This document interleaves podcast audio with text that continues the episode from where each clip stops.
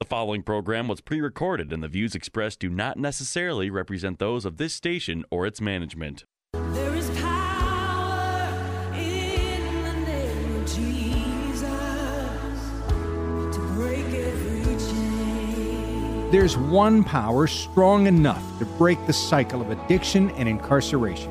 One name that restores and redeems hearts. One true Savior.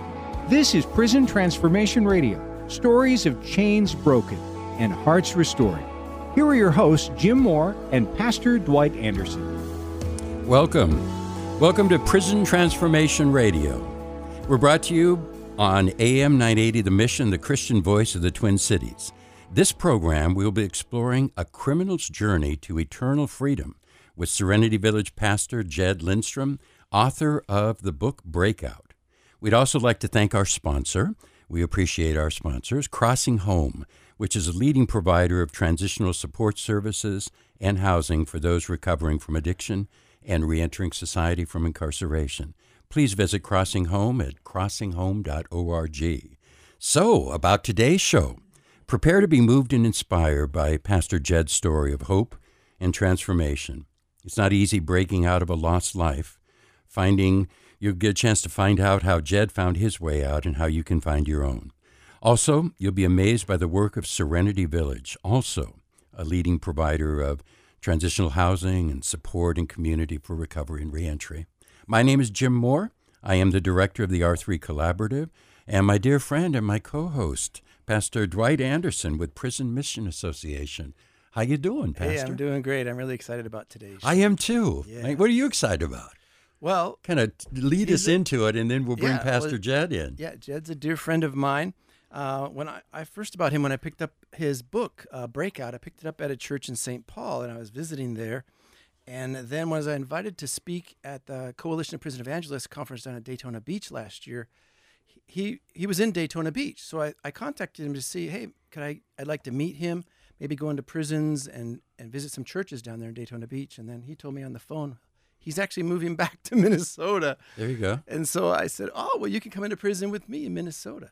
So he comes in with me, and and then the, the the cool thing is too, I found out why he moved back to Minnesota was to become a pastor at the Serenity Village, where my friend Mike Shea ministers at. And so Mike Shea comes into prison with me, and, and Jed does too, and gives out his book. So it's exciting, and we're looking forward to hearing about his story. So Jed, welcome. Hey, Welcome. thank you so much for having me on today. Good to have It's a- you here, It's Jed. an honor. Love you guys. Yeah, we love to hear th- about stories of transformed life because it's Prison Transformation Radio, changing hearts with Christ. So tell us about yourself and how God worked in transforming your life. Well, I uh, grew up in a small town called Stillwater, Minnesota, Ah, and so I'm native here in Minnesota. Uh, my family was Iron Rangers. Uh, grew up. They grew up in Hibbing, and my dad actually took a job in uh, working at the prison when it first opened up back in 1983, 84 ish at Oak Park Heights Maximum Security. So um, I was born 1980, moved down to Stillwater, grew up in Stillwater and with an amazing family. Um, so grew as a kid, I grew up going to church and everything else like that. Um, and my dad was uh, very successful uh, working at the prison, um, and he also was um, a businessman. He had opened up a jewelry shop in, in in town there, and so as a young kid growing up, you know, just having a great loving family. Uh, at the same time, a struggling family. Um, so my my dad and my mom actually they took us to church all the time. Mm-hmm. You know, we we we were going to church on uh, on a regular, probably three days a week. Mo- You know, Wednesday, Friday night specials, and then and then Sunday. Wow. And so we actually drove a lot of times. We went to church in Stillwater. We also went to church in North Minneapolis. Um, so I don't understand why, as a kid, why we went as much as we did. I didn't really have a, I wouldn't say like like a tight relationship with God or anything like that. But um, so it was really one of the, I think, a building point for my life as a kid was when my parents uh, divorced when I was nine, and um, it really left a lot of question marks in my mind, you know, and it left a young man, young boy with a broken heart, and so I grew up just kind of like wondering why my family split up, and then what just kind of led me down a, a, a pathway of just you know, kind of diving into sports. A- actually, I was into athletics, uh, and then shortly after I got highly involved in athletics, I got diagnosed with ADHD and Tourette syndrome. They're trying to figure out how to hmm. medicate me so that I'm not too hyperactive, mm-hmm. but you know, try not to create a zombie all at the same time. That's a So I was about 10 years old when I got into, you know, like multiple sports. And so I was an athlete and that kind of, you know, changed. I still was an athlete turning 13. I was playing basketball, baseball, football, wrestling, and just kind of finding my escape in that. And then my mom was still taking us to church after the split, but it wasn't as appealing mm-hmm. because what I saw, you know, as a kid growing up, I, I, I, I look at it now like, man, that was pretty hypocritical. But at the end of the day, like, who's not a hypocrite, right? Mm-hmm. And but as a young kid, you have no clue. So for me, that confusion just kind of set in, and I just util- I used that as an avenue to just kind of be rebellious, kind of do my own thing, and I got connected with some kids that were, you know, involved in drugs and and crime at a young age, about 13, 14 years old.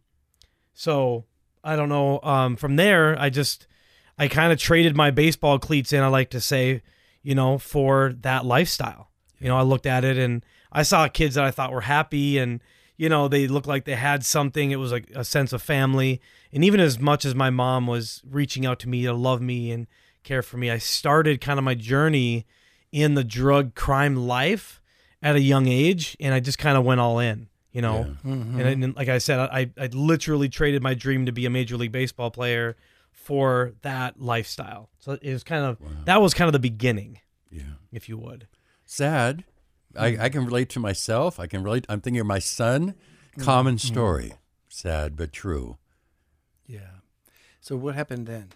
Well, I mean, I just I got involved in it, and pretty much from 1993 until um, 2004, it was kind of like a whirlwind of addiction, in and out of jails, in and out of treatment centers, and just kind of bouncing place to place until finally, um, in 2004, it October 11th of 2004, I um, I kind of bounced off of a couch onto the street, you know, where I was familiar with the street life. I was familiar with living and just kind of doing whatever, whether it was burglary or it was, you know, selling drugs or whatever it took to get money, you know, I did it. And I wasn't ashamed of it at the time. I am now, but I wasn't then.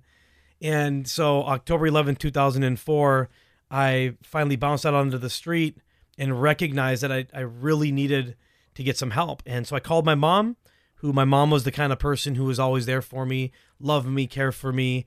And not saying that my dad did, I just didn't have a relationship with them, you know? Yeah. And so I took that um, and you know my that was my key resource, my go-to resource and person was my my my mom really. So she was praying for me, believing for me to change my life and and that's that's exactly what happened. And the beginning of it happened October 11th of 2004 when my mom picked me up off of the street and drove me to the St. Paul Law Enforcement Center, the jail, to turn myself in on a on a on a warrant and I was there to face uh, four felonies and a mandatory prison sentence of 33 months. Oh my lord. And so I, I, I the first my first day when I was incarcerated, I remember I, I, I was on a jail cell floor, and I got on my knees and I just started crying out to God. And it's funny, it, you know, not funny that I was crying on a jail cell floor, but it was uh, pretty interesting that the only thing in my jail cell was a Bible. And crazy enough, because when they clean the jail cells, when you're going in there on your own, I mean, when you're going in there and you're alone, there's nothing in there because they clean out the cell, you know. But for there to be a Bible in there Someone was interesting. Yeah, le- they left it, uh, and, and I did, but I didn't have to request it. Usually, when somebody leaves it, they take it out, then you have to request it. It was right there. Oh, I see. And that's the that's the cool part, right? So I kind of track that now, and I, and I was tracking it then too. I thought it was amazing, and I opened it up. It was a Gideon's Bible, and I opened it up, and I looked right down on it. And you got to realize, for 11 years, I was a drug addicted thief, criminal, like literally day in and day out, plotting and scheming how I was going to make my next dollar, and I made my next dollar, you know, and everything else. So I opened it up to Ephesians chapter 4 verses I think it's 28 29 somewhere around there and it says um thieves stop stealing instead work with your hands and give diligently to others in need. And I remember thinking to myself, like, never again. Like, I can't steal ever again. Like, this is the Bible. Yeah. And I knew enough about the Bible to know, like, whatever it says, it's like, it's true. Hmm. And so for something, it was just kind of like, bam, it hit me. Wow. And I was, and it was a revelation to me though. For the it was like the spirit of the Holy Spirit began to breathe it like a fire, and it, it it started to be branded on the inside of me. And so I started praying, and I and I I committed my life to Jesus because I had done that before, but wasn't really serious about it. Kind of, but not really. Fully surrendered. So I fully surrendered my life to Jesus and and and began to just ask him to fill me with his Holy Spirit. So I got baptized in the Holy Spirit while I was in in a jail cell. And I don't know what you believe, but I began to speak in tongues, which was pretty awesome. And during that time, it was like God took out all this like deep seated hatred and rage and all this stuff. And then at the same time, thinking to myself, man, I, I can feel like something just happened, but then I'm never supposed to steal again. Like that's how I make my money. Mm-hmm. You know? Mm-hmm. So it's kind of become a mission statement for me, you know? Obviously not stealing. It's kind of a no-brainer, right? But like but to work hard with my hands diligently and then to give generously to other people in need. There's there's a there's a lot there. So the transformation for me began to take place while I was in that jail cell. And then um, when I went to court to go and get um, what do you call that? Like Sentence. to get sentenced. Yes, thank you. Um, I was a lot more hip to that when I was going into the courtroom every week. Uh, to get sentenced, it, the mandatory sentence turned into a diversion sentence, and the court ordered me to go and complete teen challenge ah. Instead of three years. instead of three years, whatever that is. Yeah, Yeah. in, in in prison, which was a huge blessing, and I just began to run with it at Minnesota Adult and Teen Challenge back in November. That would have been when they released me. I was in for about a month, and then I went into Minnesota Adult and Teen Challenge. Started that in November of 2004, and really, really, God messed me up there really good. He messed me up there. It was a couple of years later, 2007. Yeah. But oh, he got me good too. Yeah. Uh, I just want to say, folks, if you've just tuned in, the, we're, you're listening to AM 980 The Mission, the Christian Voice. We're Prison Transformation Radio. I'm Jim Moore, one of your co hosts, Pastor Dwight Anderson. We come to you every Saturday. So if you miss any part of this show, what I wanted to say, go to am980themission.com and you can hear uh, the full podcast of, of Jed's story, and in a minute, the rest of the story. Uh, so we are today. We're visiting uh, the story. The theme of today is a criminal's journey to eternal freedom with Serenity Village pastor Jed Lindstrom, author of Breakout. So, so Jed, the rest of the story. Yeah. So That's an old radio Yeah. line. yeah, yeah, yeah. I always Yeah, like like it's one. not like it's not still continuing, right? Like, so yeah, man, it was crazy because um, coming from a background of just of stealing and just kind of thinking that everything's mine, you know, when you have a thief mentality or a taker's mentality, you just kind of begin. You know, you walk around the world thinking that everything you walk by is yours. It's just a matter of time before you get it. Yeah, You I deserve and, that. And you, d- yeah, you like there's that level of entitlement. So when God began to break that off of me, I started to recognize that, oh wow, I really do have to work with my hands, so I can give with a purpose, which is to be able to give generously to other people in need. Right. So I went through Teen Challenge and was like, what am I going to do when I got out? I had no clue. Like the only jobs that I had were covers, so I could sell drugs. So I didn't I didn't really have a skill set. I mean, yeah, I could hang sheetrock, I could do drywall, I could do that kind of but I wasn't like skilled at it where I could actually make money uh-huh. and have a living. Right. And so when I got out, I decided to go into at the time they just started the Bible school there when it was an accredited it's a leadership institute now. It was an accredited Bible school, so at the time I uh, I actually enrolled in the Bible school, which was crazy cuz I hadn't read a book in my life and I had only went to school to sell drugs when I went to high school. And so it was a huge paradigm shift for me to actually go in and go to Bible school. So that's where I I kind of went from Teen Challenge and began to really pursue the call of God on my life. And that's where a lot of like dreams started happening and visions started happening. You know, some of that happened when I was in Teen Challenge when I started learning to really pray and engage in my relationship with God personally mm-hmm. like to understand the power of the Holy Spirit and the communion of the Spirit and all these different things. But like at the Bible school, the first six months, I failed every class. What? Yeah, I literally failed. I know that's what I said. They didn't kick you out? No, they didn't kick me. I should have. So like for six months, I failed every single class. Check this out. And for those of you listening, you know what I'm talking. This is going to be crazy. Just tune in for one more minute. All right. Listen, I failed the life of Jesus. Now, I don't know how. Oh, that's a class. Yeah, the life of Jesus was a class, and I failed it, even though I was pursuing my life with Jesus. Wow. So go figure that one out. I don't know how exactly that that works and out. you but- still graduated so, somehow? I, but those are the first six months. Now, the next eighteen months, I got my stuff together, and I actually got A's and B's. So that's the good news. wow, praise the Lord. And now you're living the life of Jesus. But think about it. Like I didn't have a, you know, I didn't know what studying was. I didn't know what reading was, and I skimmed through the books. Right. Like even going through the Bible school, I did the very best that I could, but I still didn't read a whole book. Hmm. I told my the guy that was a director of that program, and I told him, "Hey, look, I know like I I did fairly well towards the end, but I still didn't read well complete textbook. I like skimmed it and went through the back, and that's the crazy part, you know. And I mean, I I feel bad about that, you know what I mean? But that was what I had to do, you know, to kind of get through it. Mm-hmm. Yeah. And but you know, looking back on it now, I wish I would have put more time into reading. I just really struggled, and I think sometimes you have to embrace that that struggle. So anyway, kind of going through the ministry school, I went through Bible school for about two years, and then when I got out of the Bible school, I uh, with counsel and with um, mentorship, I had some really great men of God. I, I was like, this is what I'm feeling. I don't understand it all, but like, there's this mission organization that is willing to take me on as a missionary, and like, I want to be involved in full time ministry. I want to travel as a missionary. And mind you, I was a four time felon. And while I was in Bible school, I was starting to travel, and they started giving me travel permits. By I had to go and apply for them because I was I was on probation. You had 20 year probation. 20 right? years of probation. So I'm traveling. I'm traveling while I'm in Bible school, right? Before I go, before I get to this part of the story, I'm traveling while I'm in Bible school because I don't want to sit around on the couch watching TV during my break. So I took my two week breaks and started mission trips all around the United States.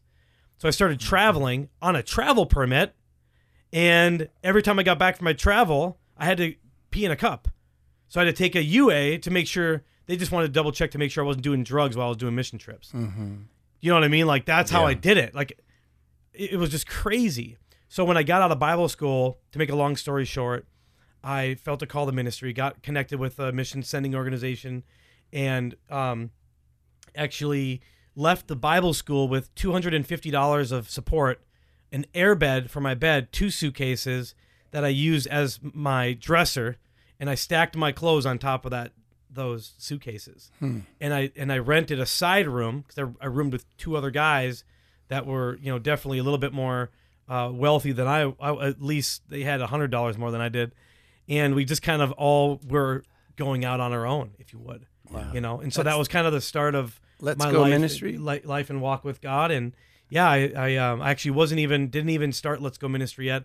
I was a missionary underneath an organization called Ripe for Harvest, uh, which was based out of Mesa, Arizona, which pretty much it, logistically they helped with, uh, you know, administrative support and to make sure everything's run legitimately and stuff like that. So that was kind of my like launch into, you know, and my my walk with God was shaky at best, even when I first started getting involved in the call that I really knew God was calling me to, but He was still working on me individually. I had so much stuff there, you know, and so it's just been been pretty cool, you know, to look back on it and to see where I'm at currently, and to see that He's not done with me yet, and that's what I love. And if, even for for those of you listening on to this podcast or radio, like you know, God isn't done with you yet. He, he's never done with you. He's going to complete the work that He started. So just don't give up. Yeah, amen. And I just want to slip in, Pastor Dwight. yeah. That's that's not an unusual story from my understanding Mm-hmm. of of Teen Challenge. How about Pastor Jeff Hill?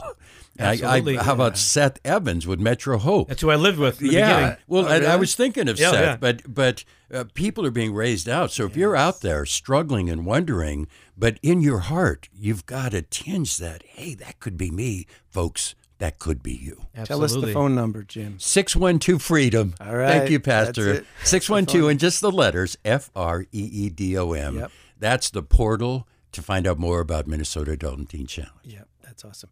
So, Jed, you did write a book called Breakout, Absolutely. and I love it. and that's the reason we're talking here today because I read the book before I even met you. And chapter three, you said you were the one voted in your class most likely to spend the rest of your life in prison. Oh Yep. So I love the story how God touched your heart, and you have a real heart for the lost. If people want to get to hear the whole story, how can they get your book? So yeah, they can go on to jedsbook.com. Okay. Again, jedsbook.com, and they can just check it out there. That's about as easy as it so- gets. No, and that's just to say. I earned that title, by the way. That's perfect. the most likely to spend the rest of my life in prison. Like, I really worked hard at that.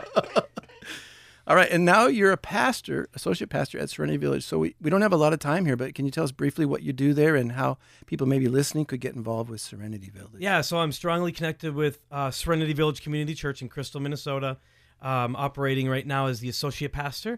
And so we have a Tuesday night life recovery meeting that meets on Tuesday nights, 6:30 p.m. Bible study, 6:30 p.m. And we have two services on Sunday, 10:30 a.m. and 6 o'clock p.m. And involved in a lot of outreach ministry as well that goes on throughout the week, pretty much seven days a week. You know, 24/7 operation, And this ain't constantly your- on call. Yeah, this isn't your grandpa's recovery church. No, no, no. This Folks, is the real this deal. This place is on Yeah. fire. Um, yep. The church Yep. is full. The most exciting recovery meetings I've ever been to. Right. Yeah, How yeah. many do you get now on a Tuesday night? I mean, Tuesday night probably three, three fifty. wow. You know, sometimes upwards of that as well, depending. Um, and then, yeah, I mean, we're growing, fast growing, and just uh, God's God's on the move, and we're excited to be the extension of the body in the body of Christ, and we are the hands and feet of Jesus. So it's just it's incredible, you know, just being connected to such a powerful work, and to know that the best is yet to come. you want to reset? No, No? no, Okay. we're, we're pretty much resetting in a couple minutes. okay. But thank you, Pastor. All right. So, Jed, is there anything else that you want to tell the audience as we've as we're winding down here? Maybe about your life and how people maybe that could relate to what you the struggles you went through. You know, your your dad, and that, that's a pretty typical thing of people in prison. It's something like eighty percent of them, the absent father. You Yeah. Know? And then you struggle that even with your father, understanding God the Father. You Mhm. know, and so if somebody's listening today and they need to really get some help, how can they connect with Serenity Village or connect with you? Well, I want to say one thing because when I was in Teen Challenge, I had a, a counselor, a pastoral counselor that was really real with me, and um, and he said something that always stuck with me. He said, "Jed, you'll never get right with God until you get real with God," and it's always it's always held such a close part of my heart because I feel that that was the place where my relationship with the Lord really began to go a lot deeper. So I just want to say for those of you who are listening right now that in you know you may be wondering to yourself, I mean, is God real? Is does God exist? And all those things. I'll tell you, the best way to find out how good and amazing God is is to just get real with Him. Just talk to Him. Just speak the way that you speak right now. It doesn't matter whatever comes out of your mouth. God understands it. God, God uh, can uh, relate to what you're going through. He says that he was tempted in every way, yet without sin. So you you might as well learn from someone who's been through everything, yet didn't cave into the temptation and the darkness around him. So you can glean and learn from God because He loves you and He cares for you. And um, I just I'll, I'll just encourage you with that. Just get real with God and allow Him to really guide your life and be the light of your life. Amen. I'd just like to thank you all for listening. I'd like to thank you, Pastor, for being here and sharing your heart. And folks, there's a lot more to this story. Check out Serenity Village in Crystal. That's where the church is. You can. There's also housing programs, all kinds of things. So this is Jim Moore with the R3 Collaborative, Pastor Dwight Anderson with Prison Mission Association, and we would like to give you an opportunity, Pastor, to take it to the Lord for us. We always like to close in prayer. Would you be willing to do that? Absolutely. Lord, we love you. We thank you. We just invite your spirit, your Holy Spirit, to just pour out on the minds, the hearts, and the lives of our listeners right now, God. We ask that you would transform hearts, God, transform lives, and transform communities and nations in Jesus' name, Lord. Bless every listener above and beyond anything they've ever asked for or thought of. In Jesus' name, amen. Amen. Amen. Thanks, Jed. And we'll see My everybody. pleasure. Thank you so much. God Yeah. bless you guys. See everybody next week.